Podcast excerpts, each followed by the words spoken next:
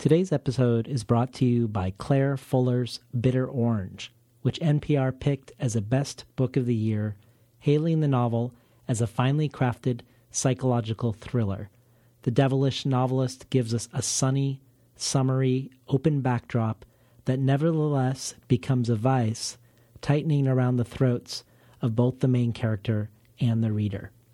And the Paris Review writes Page by page, Fuller enchants us with prose as thick as clotted cream, only for us to realize too late that she's been ensnaring us at every turn.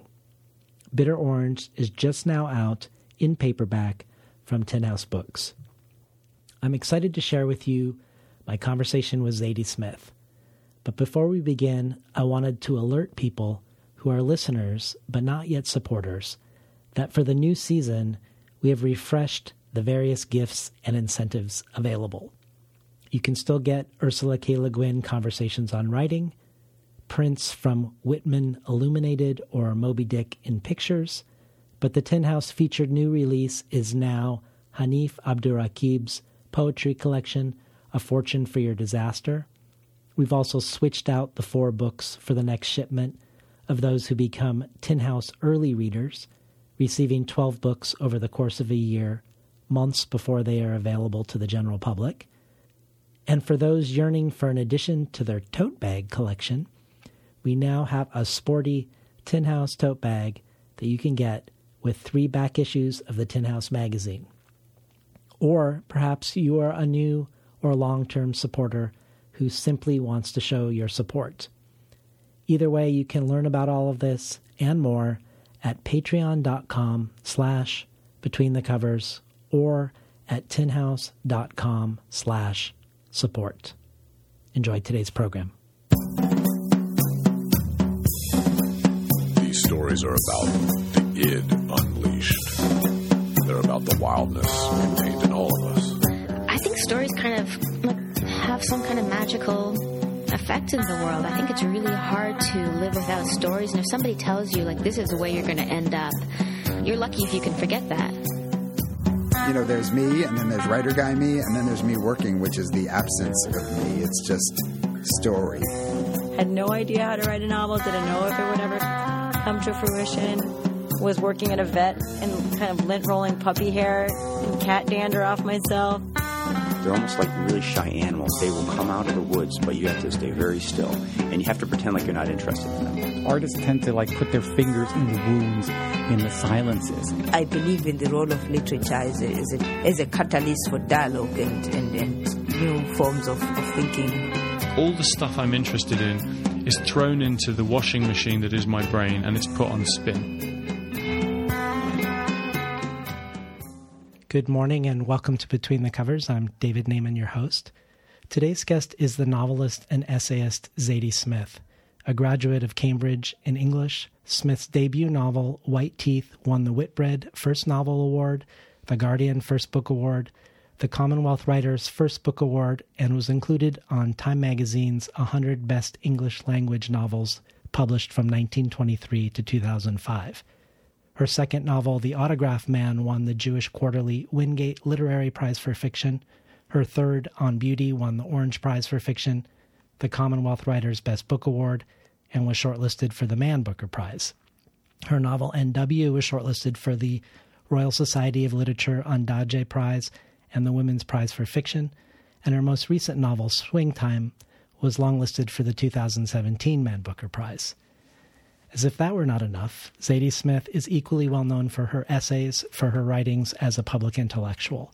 The author of two essay collections, Changing My Mind and Feel Free, Feel Free won the National Book Critics Circle Award for Criticism in 2018.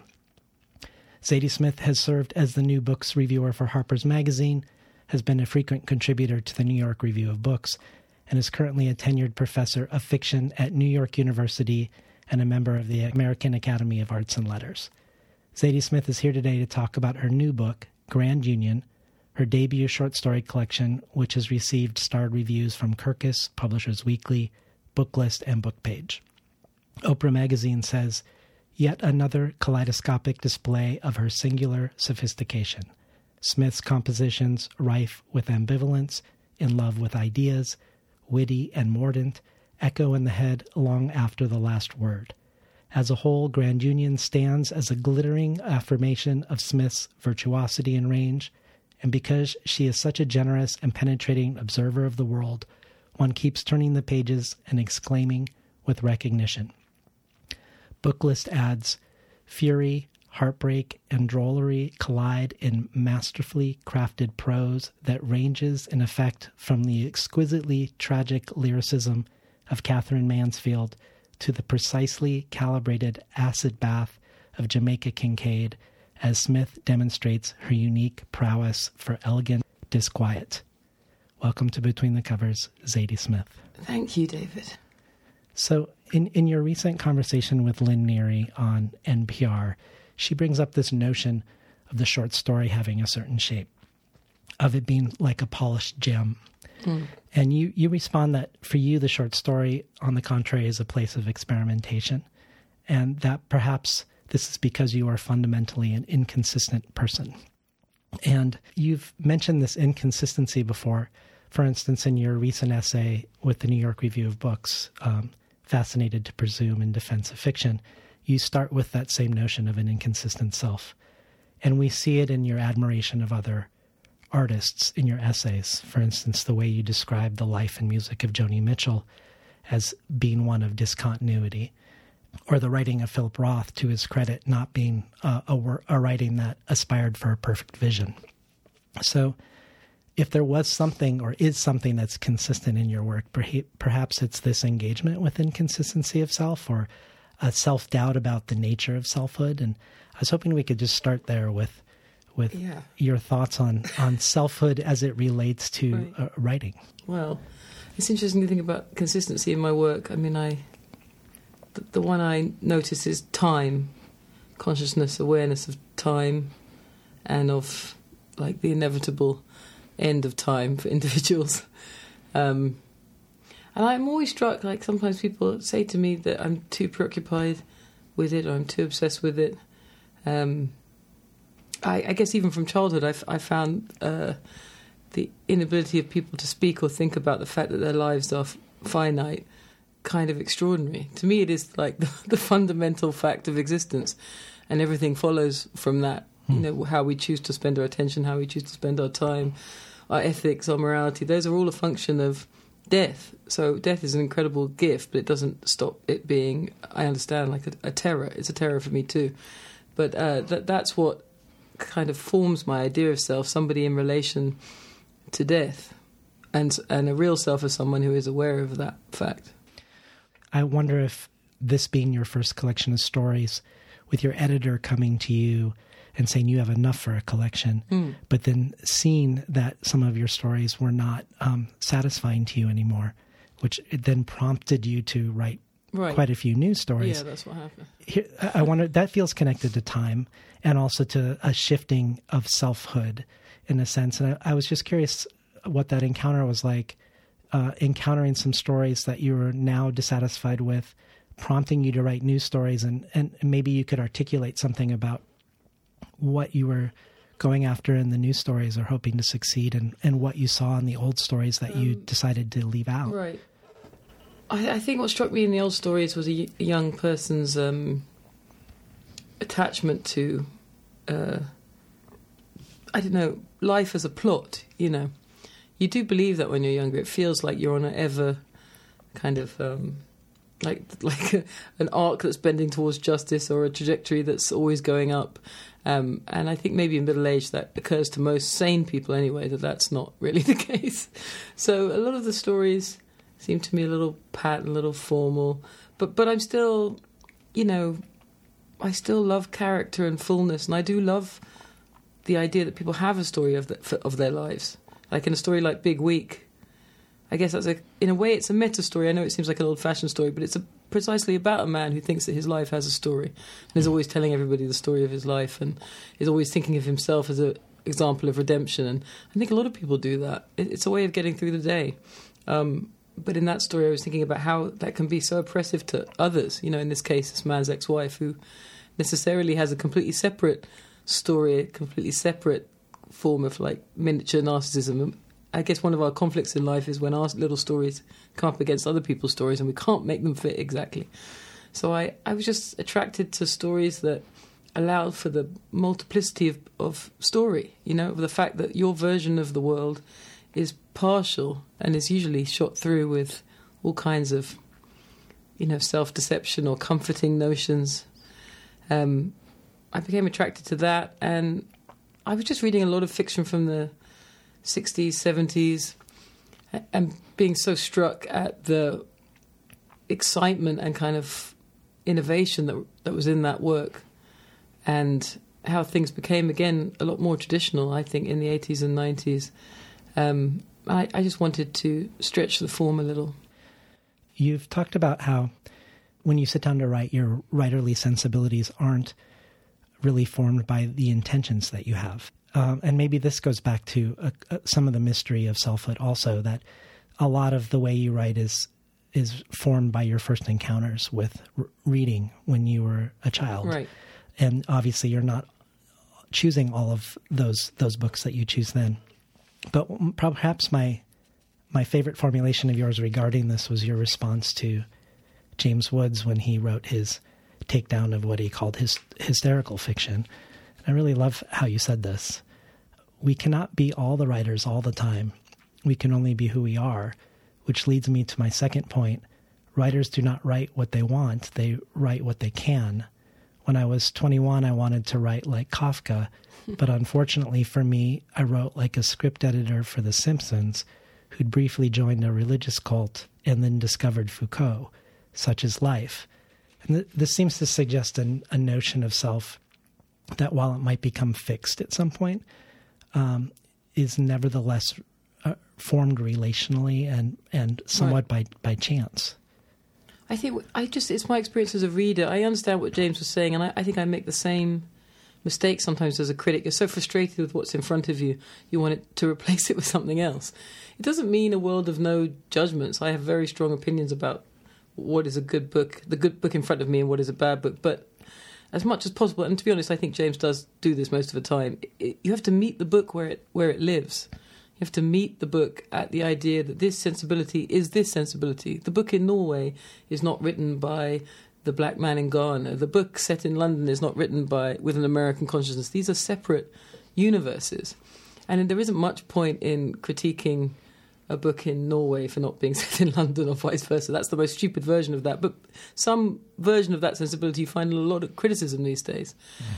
Um, and to me, I, what I'm interested in is precisely this individual sensibility. Like if I'm reading a book about a group of people in a tiny village in Finland, it's this way of thinking that concerns me. I want to enter into it on its own terms. I don't want it to be something other than it is. Um, so that's how I proceed as a reader, I guess. And uh, in all these kind of debates, I notice that maybe what's what's different about the way I think compared to the way a lot of thought goes on now is that I just accept, by definition, the idea that people are fundamentally limited, limited and partial. Like the, the religious version of that is that people are filled with sin, and that's that's my experience of myself. You know that I am a limited person. It doesn't mean that you can't hope for, uh, you know, rightful behaviour and ethics and all the rest of it. Um, but I don't. I suppose I don't hope for perfectibility, neither in people nor in novels. I try and um, I don't know, just meet the human where he, she, or they live.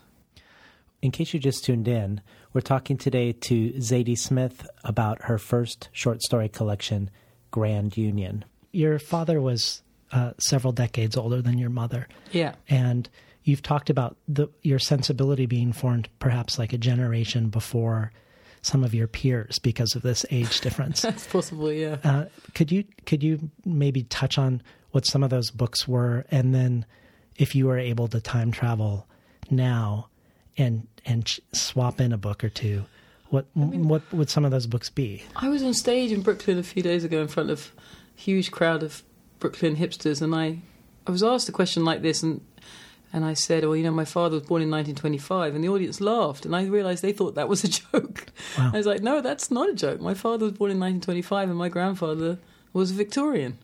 So it, it's a strange um, gap. So I guess I'm more, in terms of the ideas that form me, I, I'm closer in age to people like Amis and Rushdie McEwan. Our fathers were the same age, even though I'm 30 years or 25 years younger than them.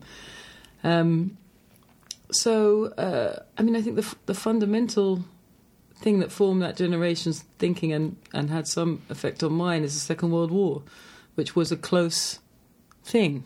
It was close enough for my father to have been involved in it, wounded in it.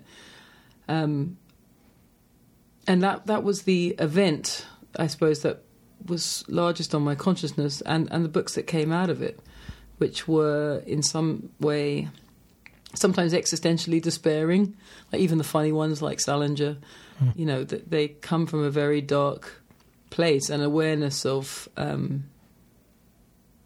you know, evil, even though it's not it's not said that way on the left. There was an awareness of the worst that humans can do to each other. Um, so things like Kafka are very important to me. Um, Primo Levi, like I guess slightly heavy stuff. And then I was also being taught in an English school system, so I was reading a lot of Victorians, you know, and that was the light entertainment was was the Victorian novel. Um, the thing I miss now as an adult, but I've spent a long time trying to make up for it, is I suppose the continent, uh, both Europe and then again um, the African continent. These were like two aporias in my reading, apart from the f- few books that squeezed their way through, like Chinua Achebe. I didn't have much access to African writing. I knew something about American diaspora writing, um, but but that was a big gap because it was a kind of explanatory gap of like where where does the wider culture of my family come from? Why this music? Why these rhythms? Why do we speak this way? Why do we think this way about children or family? Or I think uh, there was quite a big absence there, which I would have been a different writer if it was filled earlier. But you know that's what being an adult is for, filling hmm. in gaps. well, in in one of your essays, you say that if you have one great skill as a writer, it's voices or rendering dialogue of others. Yeah. And I wanted to talk about that in relationship to the story of Escape from New York. Oh yeah. Not only because everyone should listen to you reading it oh, yeah. on the New Yorker podcast where you actually do do these wonderful voices, but it's a story whose characters are not only very much not you, but also characters that come with a lot, or we as readers come right. with a lot of association for them. It's it's about the, or it renders the ap- apocryphal account of Elizabeth Taylor, Mar- Marlon Brando, and Michael Jackson fleeing New York by car after the terrorist attack of 9/11, and you do this great comic job of rendering them fleeing, um, and and there are people who you describe to Deborah Treisman as fictional in texture, even though they're real, right. real people. And it feels like it's this tension between the fiction and the real of their lives that is the engine of this story. Right. I mean, you know, there's a lot of people who read that story who have no idea it's about Michael Jackson and and uh, Elizabeth Taylor and Marlon Brando, which must be a very strange reading experience, but yeah, interests me. that is interesting. yeah. it might, I wonder if that's generational right. and time right. specific. Um, to me, that I've always been interested in celebrity. It's an, a shameful admission, but I have to recognise it. Even as a child, it, it concerned me a certain kind, which was more common in the eighties. Is almost doesn't exist now, but um, icons or the idea of the the suprahuman, which I was kind of uh, always interested in and always uh, simultaneously repelled by. That's the best way I can put it. Because I don't believe there is such a thing as a superhuman. I don't believe that anybody is beyond the human or, by the way, beneath the human. So I, I guess one of the things which interests me about those three is that in the contemporary mindset, uh, they're famous and so deserve no sympathy and no interest. But I, I think the argument always has to be made the other way around. If you invent a category as a culture which allows you not to have interest in that category, you have made yourself less than human. Mm. That's what actually happens. I feel the same way about putting an Alexa in your house and demanding it to do things. If you if you believe there is such a thing that can act for you like a servant or a slave, you become a master. That's not a very appealing thing to become. Hmm. And uh, that's what interests me about those three. I mean, Michael in particular, when I was a child, I knew he was monstrous, not for the reasons we know he's monstrous now. For me, when I was a child, the monstrousness was what he was doing to himself physically in the name of self hate and internalized racism. I knew he was monstrous, but I never thought he was beneath pity or mercy. I felt incredibly sorry for him throughout my childhood, at the same time as being incredibly angry at him for humiliating me and all the people who loved him and f- experienced him as a, a, black icon.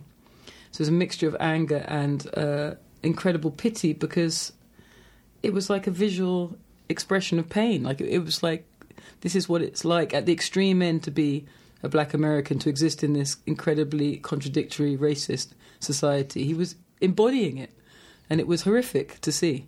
So you had you felt this mer- mercy, pity, and fury simultaneously, but I never thought he was um, less than a human. I just never I never bought that about the idea of celebrity.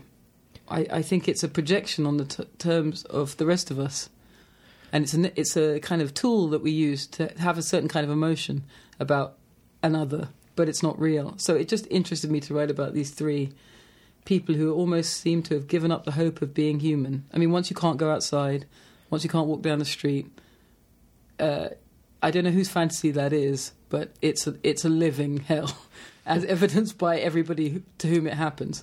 Even if they desired it with all their hearts, they quickly realize uh, that it's it's no freedom, it's unfreedom. So I, I, wanted to write about three people who consider themselves exceptional, who are considered them exceptional by the culture, who find themselves in a moment of um, uh, horror, existentially no different from anybody else. Because maybe it's only in those moments that we fully recognize these hierarchies as, uh, you know, insane. That's what was so moving about the story. I thought was New York is also a mythical place as right. much as a real place, and they're escaping the mythos of New York, but also in a crappy car, yeah. getting fast food is where he, Michael Jackson's able to escape the myth of himself. I mean, yeah, it's fine. It's an obscene idea, right? That only in horror could he become a human for a moment. But um, well, I, I wanted to ask you about that. This idea of the fictional texture of the real and him becoming real in a different way. I, I wanted to ask about you and the quote unquote real you in yeah. in relationship to your writing, which is a topic that comes up a lot in your nonfiction, but also I think in the new collection Grand Union, where you you you tempt us or you invite us to conflate the real you with your characters by dropping these autobiographical details here and there. Yeah, yeah. I guess it's my lipstick. Those are my shoes, etc. I don't. I I could don't really have a conscious theory of it. It's like using yourself as a tool, like you're doing an essay. Using yourself, you, you are the greatest uh, example you have in front of you, the closest. Everything else about other people is guesswork, and you can't be sure. You can't always be sure about yourself either, but you have yourself there as like behavioral evidence. Um, and I, I think I like playing with it as a rhetorical device. I, I am very aware that there's a kind of innocence in readers which, seems to grow every day about the I, as if you could say I and be there on the page. But it, it's just a rhetorical device, you know, one amongst many. It's powerful because it's got full of pathos. If I say to you, "I this really happened to me. I really feel this," there's you're kind of pushed to a to feel with me. But it's in my my feeling is that that subject position is in no way definitive. I don't I don't want it. I don't want the subject position which says, because I'm in this body, because I am this particular person, because I have felt something, you have to agree. To me, whether it's fiction or non fiction, rhetoric has three parts it's pathos and logos and ethos. There has to be the rational, there has to be the ethical, and the personal is a part of it. But to me, it's a very small part. Mm. For other writers, I think it's much stronger. But I don't want to win an argument because I'm me. I want to win an argument because I made the argument. you came to first person writing relatively late. Right. And we do have an eye that floats through Grand Union. Um, maybe not a consistent I, right. but it, it, you didn't go to the first person for a long time thinking that you wouldn't find freedom there. Is it this tension that you're describing, uh, or your insistence that the I isn't uh, consistent or authentic necessarily, that allows you the freedom. Like when you when you write about Philip Roth and and Alexander Portnoy, Right. and how he is Philip Roth and he's completely not Philip Roth at the same Right. time. It's that sort of uh, double consciousness around around the persona. I think it's it's just a habit of novelists to make this process explicit. I think people do it all the time. I don't think that the I that appears on Twitter or in the blogs or even in your email is wholly consistent with the self that you are. All these things are performance at various levels. I guess what I like about fiction is is it makes explicit this process. It doesn't naturalize it, it doesn't pretend that it's real. It says, "Hello, I'm lying." Hello, I'm lying in all these interesting ways. Um, and because I'm lying in a hypothetical space, um, the damage is limited. These aren't real people. I didn't really swear at that person. I didn't really touch them. This is not really happening. Of course, prose has power, writing has power. It can push people to do things, it can change their minds. But it is still some distance from the world of things and objects and people, you know? Um, I love how you, you put it in, in writing your, your remembrance of Roth. You say literature for me is precisely the ambivalent space in which impossible identities are made possible, both for their author and their characters.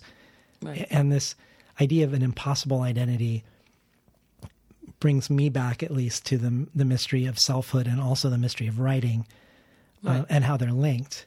I think, I mean, this generation is all over that idea. Like, one of the ideas which impressed me most of their many ideas is the non-binary idea because that, that is a, that is a fictional idea, right? In part, like if you're being offered from a very young age two categories, neither of which seem to formally express yourself, and they've come up with a way of expressing that ambivalence as a citizen, which is kind of striking to me, right?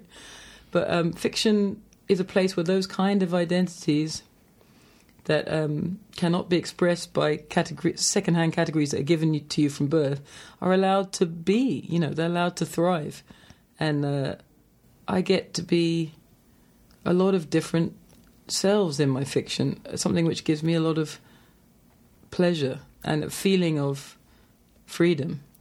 Um, whether the reader shares that, I don't know, but that, that's the hope, right? That you open up a little space in which not only you but others can play too. Well, I, I loved when you said that you, as a mixed race British Jamaican woman, felt closest to the character in the Autograph Man as in terms of self. Right. So the protagonist of the Autograph Man is a man, Right. uh, Chinese and Jewish, and that probably surprising to your your readers. Oh, you might f- find that that character is the one you've rendered closest to who you feel. Yeah, to me, sensibility is a mysterious matter. Um, I've had from the very beginning. I've had people come up to me and say, you know, uh, a white guy will come up to me and say, the only character I liked in White Teeth was Archie, or a black woman will come up to me and say, uh, White Teeth was fine, but I only really liked Clara. And I'm always fascinated by that kind of reading. It's very direct, right? They're just looking for themselves. Everything else is like, oh God, go away. Who are all these people? Yeah. And I've so many times I've talked to readers who would rather a novel just about Irie, or they just rather hear about Kiki in On Beauty and why is Howard there? And so I, I understand that emotion, but I have to say it, is, it isn't mine. I um, I think when people assume a connection between author, they assume both too much and too little. You know, just because I look like a character doesn't mean they're me. There's a lot of me in Howard. There's also a lot of me in Kiki and Irie and Clara, the people who are more physically like me. Um, but uh, there's so much, many parts of a person that if you try to express them in public, um, it would be hard. You know, the little bits of you that come out all day long. I, I feel it particularly with music. If you're listening to it, earphone, Walkman, walking down the street, different voices come on in your head, and I and I become them physically. Like one minute it's Kendrick, I'm, I swagger differently, I walk differently, I have a whole different attitude to the street. Another minute it's Billie Holiday, I have a completely different attitude, different way of walking. I become perhaps more feminine when Billie's on, more masculine when I'm listening to Kendrick. These are the realities of people's lives. They, it's much more fluid than is suggested, you know. Um, and in Alex-Li, uh, you know, he's more like a writer perhaps than anybody else in, in all of the books. So I have a fondness for him. Um, but the self that I am, whatever self I'm meant to be, is spread widely. But it, but I guess the thing which people don't understand is it doesn't mean confusion. I'm not confused. I'm as a citizen in the world. I'm a black woman, a black British woman. Nothing is more obvious to me day and night in my life. Um, it's not an either or situation. It's either and. I am. I have a feeling for different types of people in my fiction, um, and it's my joy to have that feeling. Well, I did want to talk about how your writing in general and also in Grand Union faces outward towards the other. And and also this idea that you could discover yourself in doing so. Right. Um, so Grand Union, um, the stories take place in London, New York, Cambridge, Poland, Paris, Spain, in the past, in the present, and in the future. And the narrators are male, female, straight, gay, Right. black, white, mixed race, Irish, Chinese. And I kind of wanted to talk about this in relationship to the, the current literary moment and your most recent essay, Fascinated to Presume in Defense of Fiction. Many years ago, when I had Claudia Rankine on the show, we, we talked about what she calls the racial imaginary. And she noted both that white people rarely engaged with race in their fiction, Hmm. and that when they did, they almost never did so while staying in their white bodies, but imagined themselves as black or as whatever other people other than white people. And as a means to make whiteness as a racialized existence more visible, she hoped more writers would ask themselves the motivations behind why they wanted to leave their identities in their writing Absolutely. um, whether something was not being written and not being spoken when the same people were imagining themselves as the Right. same sorts of others Um, over and over again. Well, I mean, Ta-Nehisi makes the same point. I, I like his version of it when he's talking about the N word in hip hop. He talks about the idea that white people might have to deal with the idea of something not being for them. That this word, which has a complicated history in black culture and black history, is one of the things that is not for them. And that might be an, e- an interesting exercise to discover what it feels like for things not to be for you, which is a very common experience for African Americans in this country. It might be a useful, a teaching moment, as we say in America. Um, I don't disagree with Claudia, but I don't um, believe there are there can be fixed um, admonitions to writers of any kind. And I would put it another way that I am an outward-facing writer.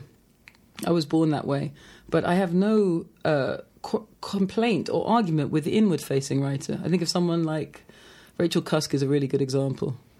Um, someone whose self is very solid and whose fictional uh, wanderings in the world are about absolutely Claudia's point of a very clear separation between myself and everybody else. Usually a slightly judgmental one, though, in this distance. But the difference, I think, is that I make no attack on that kind of fiction. I think it, it's important. I think literature is a wide church. I love those books by Rachel. The problem is that the attack is on our side of the church. There are outward facing writers. There are people with these ambivalent sense of self who always have been like that. All actors fall into this category as far as I can tell. Every single one of them.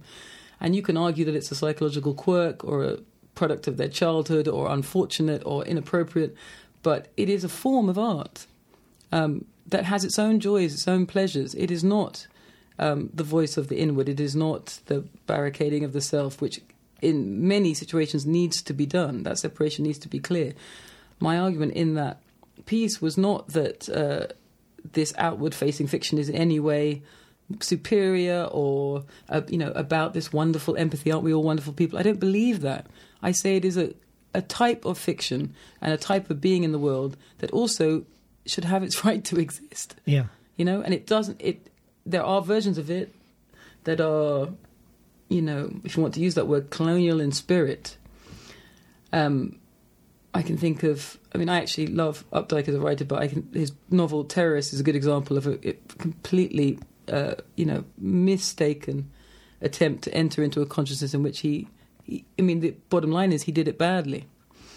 Then there are the Confessions of Nat Turner, which I think is much better done. Neither are perfect. One of them is very bad, but I don't. Um, if you mean by if Claudia means the argument that there should be a line saying this must not be done, I cannot. I can't imagine such a line in fiction. I can't imagine any writers would want it really, because of course, if I block your access to me, you block my access to you. Yeah. And uh, I I think a lot of black writers want access into into the imaginary of America, and if we're contained, if by containing others we contain ourselves, uh, a lot is lost. Um, so it, it's absolutely every writer's priority, as I think I said in the piece, to be concerned with what they consider to be their people and their patch. It is also uh, the right of the outward facing writer to be curious. In case you just tuned in, we're talking today to Zadie Smith about her first short story collection, Grand Union. Well, it's interesting. I was just recently watching the Toni Morrison documentary. Have you seen it? No, not yet. I really want to. What was interesting about the documentary, I thought, was when she was, talks about teaching, she says that she um, wants to shake people out of their tendency to be autobiographical when they write. And, and, she wasn't autobiographical. That's what I mean about assuming too much and too yeah. little. And she said, in her first exercise, she said was, "Let's all imagine we are a Mexican waitress." Right. And uh, presuming there's not Mexican waitresses in the classroom, right. she was picking that as an arbitrary right.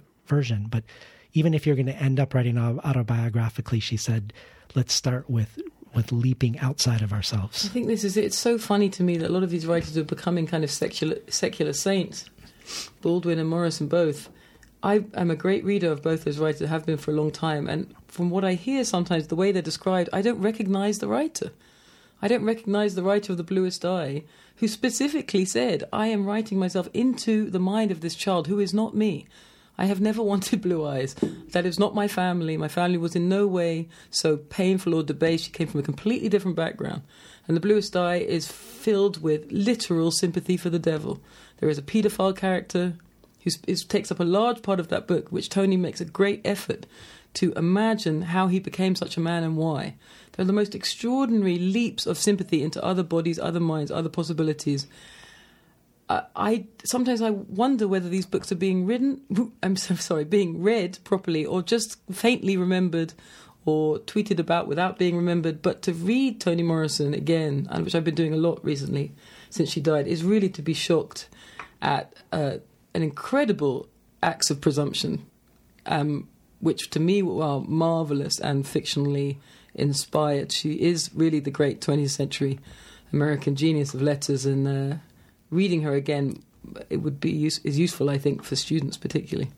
Well, what I what I particularly loved about your latest piece in defense of fiction was the tone, and not starting from a place of distrust when somebody is is writing as other. Uh, we, for instance, when you're describing Tolstoy and saying how grateful you are for the character of Anna Anna right. Karenina, but also acknowledging that you can see his masculine point of view right. leak through at times in the way that he writes. But the failure isn't, or the um, or seeing that isn't in any way um, tarnishing your your gratitude for the literary no, creation. It, it, might color it, but I'm you know an adult can make. Uh, make uh, how do you say gradations an adult can say I like this, but I don't like this. This part of the book is wonderful, not so much this. That's the job of an adult, you know, an adult reader. And I also think, in, in terms of distrust, again, I, I was thinking about. Um, I was reading that Ta-Nehisi essay about Obama, and where he says the thing which struck him about Obama is that he trusted white people, something that Ta-Nehisi he says had never thought about doing. So that is um, you cannot take away from somebody's experience of America. I don't uh, take one moment's uh, credence or doubt from that as a real lived subject position. I also think it's sometimes important for Americans to realize that we are not all Americans and we have different subject positions, different uh, hang ups, different racial histories, um, which are equally uh, real, you know. Um, but I, I think the suspicion of the other is fair when the other has shown no sign of comprehension or love or compassion for you. You know, there's only a certain amount of times that you can keep coming to the other and saying, "Oh, by the way, I'm a human as you are," and I, I am not an American, but I'm, I'm, a partial student of American history, and I, I don't, I cannot blame any, uh, you know, minority American for saying enough. You know, yeah. because there's only so many times you can go to the well and not get water. So it's sort of holding that complexity of of the un- understanding that there was going to be distrust about writing across difference, Yes, but is. also the the essentialness of writing right. across There's it. going to be distrust, particularly in this moment, particularly when the greatest narrative of all, the narrative of the state, is one of the most perverse, fantastical, sick stories that America has ever told about himself, itself. I mean, I don't think there there are few. He has few competitors, unless you go to the very early days of the founding of democracy in the midst of slavery. So it just doesn't surprise me that kind of distrust. When the when the formal story, the state story, is so uh, corrupt, all stories are poisoned. Well, can we take this this distrust and suspicion of writing across difference and and also look at the way you engage with questions of social media and selfhood and technology in Grand Union, particularly in your story now more than ever, which takes place in a dystopian alternate reality. And it feels like a parable about our contemporary moment and about a certain consistency of self that's demanded in certain um, social media Right. techno- technological spaces. But it's also a, um, a a piece that's really unusually constructed, a futuristic piece perhaps, but also one that's a meditation on a film from the past. Can can you talk a little bit about now more than ever and and what you're interrogating around selfhood and and and these technologies that a lot of us use without really thinking about how they're Right. they're affecting us. I mean, I wrote that piece as a gut instinct. The way I wrote the Facebook piece, really, both were coming from an existentialist point of view, which I'd begun to realize at the age of 43 is basically what I am, or the or the philosophy that means most to me. I, I think when I wrote that story, I was only like a tiny bit way through this dawning understanding of what the technology actually is. So to me, that story is fine, but mild because the dystopia is here, and it's not about um, you know people being mean online. It's about the total co-opting of human agency and free will. People being mean online is like one tiny corner of the kingdom that has been created around us. So it's fine as far as it goes, but I, I think, you know, in 10, 20 years, when people look back on the fiction of this era and the journalism of this era, era we will all be amazed at the complete uh, absence of understanding of the moment we were in. Like, it is comical. And once you start reading books about how this technology actually works and what it was designed for and how it's expanding and what your smart home is about and what it's for, it's very hard to read the newspaper because it's not the journalist's fault. It's not any of our faults. We are like innocents in front of a technology that we think we are all over because we hold it in our hand and we press buttons and I, you see people in every cafe. I see it in Portland. I see it in New York. Young people who think they're some kind of like tech geniuses. Um, when what is happening is a mass response to stimuli and your participation in the biggest behavioral modification experiment of all time.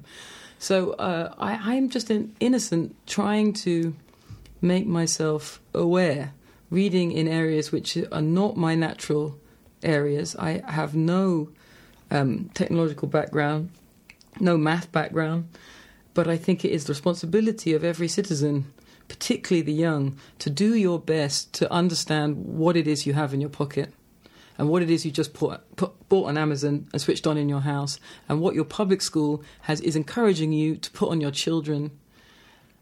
I mean, I, I, I'm ending up sounding like a tin hat mad person, but the situation is mad. Well, it's interesting because it reminds me these science fiction stories that engage with technology in this book remind me of your writings about Ballard. Right. And Oh, he was so ahead of the curve. It's, I wish he was still here. but the way he described Crash as being the first novel of um, that's the describes the pornography of technology. And, the modification of the person to fit the car. That was his whole argument. Yeah. We spent 30 years wondering whether machines will become like humans. Dude, no. I mean, maybe they will. It's kind of irrelevant. What's happening much faster is that we are becoming machines, and not even complicated ones, simple ones. Yeah. Ones so easily nudged, moved, manipulated. We'd been looking in the wrong direction. And Ballard was always looking in the right direction. He understood. And uh, it's taken me a really long time, as I think it takes all like lame humanists to understand, to not bow down like a coward in front of technological inevitabilism. Everybody's telling you it's great, it's the future, get with the future. And yet you look all around you with your human eyes and you know what you're seeing is dystopic. But you keep on telling yourself, oh, they must be right because they're, they're billionaires and they must know what they're doing. And but I, I mean, the most beautiful line in all these books I've been reading, it strikes me again and again, is that when Zuckerberg said, you know, if you've got nothing to hide, you've got nothing to worry about. There's a beautiful line of Zuboff where she says, if you've got nothing to hide, you're not a human. That's hmm. what you are. Only robots have nothing to hide. Humans have something to hide.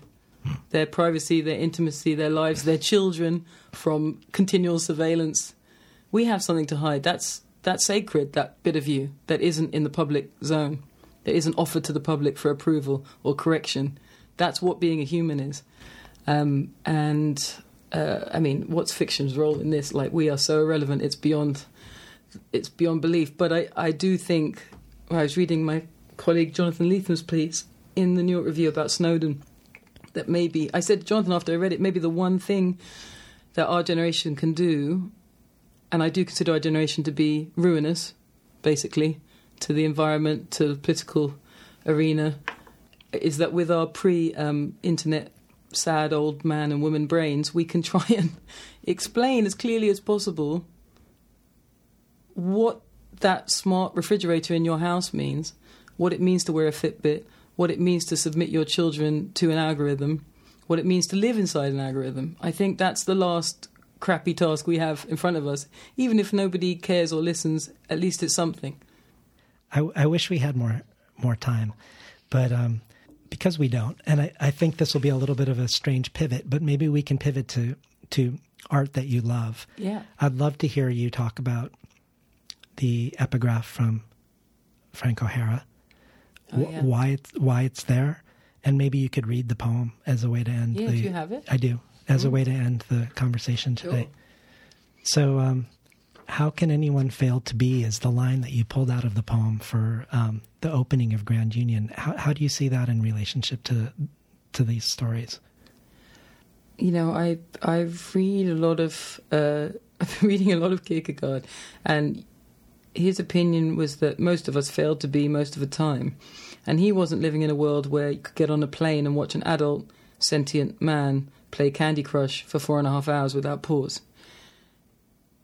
In this new like techno utopia, you're not meant to ever judge, right? Everybody's you've got to say everybody's happy doing their own thing, and but again, I think it's that we have to try and be the adults in the room and ask ourselves is it worthy of a human an adult human with all our amazing capacities our minds our souls as i believe we have our feelings our ability to act in the world and will in the world to submit our will to candy crush for four and a half hours or to whatever little bright shiny thing that they're pushing you through the maze day after day? Is is it worthy of a human to be under the uh, control of these people, and also to allow for their rhetoric, which is often libertarian, right?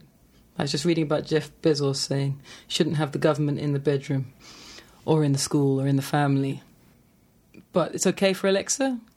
It's okay for Echo, not the government, but Jeff Bezos. Uh, it's it's an extraordinary upside down rhetorical argument, um, and I, I don't think. I mean, the thing I find worrying is that if we put all the the emphasis on uh, personal morality, do you have a phone? Do you use Amazon? Blah blah blah. We'll lose the argument that way because everybody gets incredibly guilty and defensive, and it's like, well, I need. So do I. Everybody does. You feel bad. You feel like a shitty person, etc., etc. I think it needs to be seen from the broadest view in terms of and the reason this is a novelist business by the way i think is because it's about will. My job is is about talking to humans and having a human relationship with another human. Writing is about willing too and all humans whether they're writers or not have that incredible capacity to will and to think and and to watch it being uh, sold off and denigrated, or even in Zuckerberg's case, acting as if it doesn't exist, as if it's insignificant. We know what's best for you. We know how your car should drive, where you should go, what you should buy. It, anybody who feared big government, um, you know, this this is a a whole other kind of instrument in your life, and that to me is failing to be. Um, and it's it's a manipulation. There's of course loads of intimate ways you can fail to be as well. You know, as a person, with your family, your friends, your lovers, etc. But it, the whole operation gets much harder when even your will isn't your own. Uh, this is Frank O'Hara, yesterday down at the canal. You say that everything is very simple and interesting. It makes me feel very wistful, like reading a great Russian novel does. I am terribly bored. Sometimes it is like seeing a bad movie. Other days, more often, it's like having an acute disease of the kidney. God knows it has nothing to do with the heart, nothing to do with people more interesting than myself. Yak, yak. That's an amusing thought. How can anyone be more amusing than oneself? How can anyone fail to be? Can I borrow your 45? I only need one bullet, preferably silver. If you can't be interesting, at least you can be a legend. But I hate all that crap. We're talking today to Zadie Smith, the author of Grand Union. You've been listening to Between the Covers. I'm David Naimon, your host.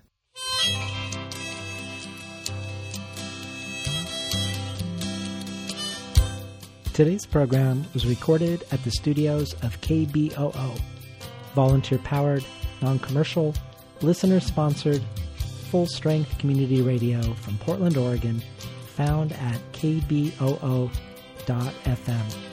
If you appreciated today's show, consider becoming a Between the Covers supporter.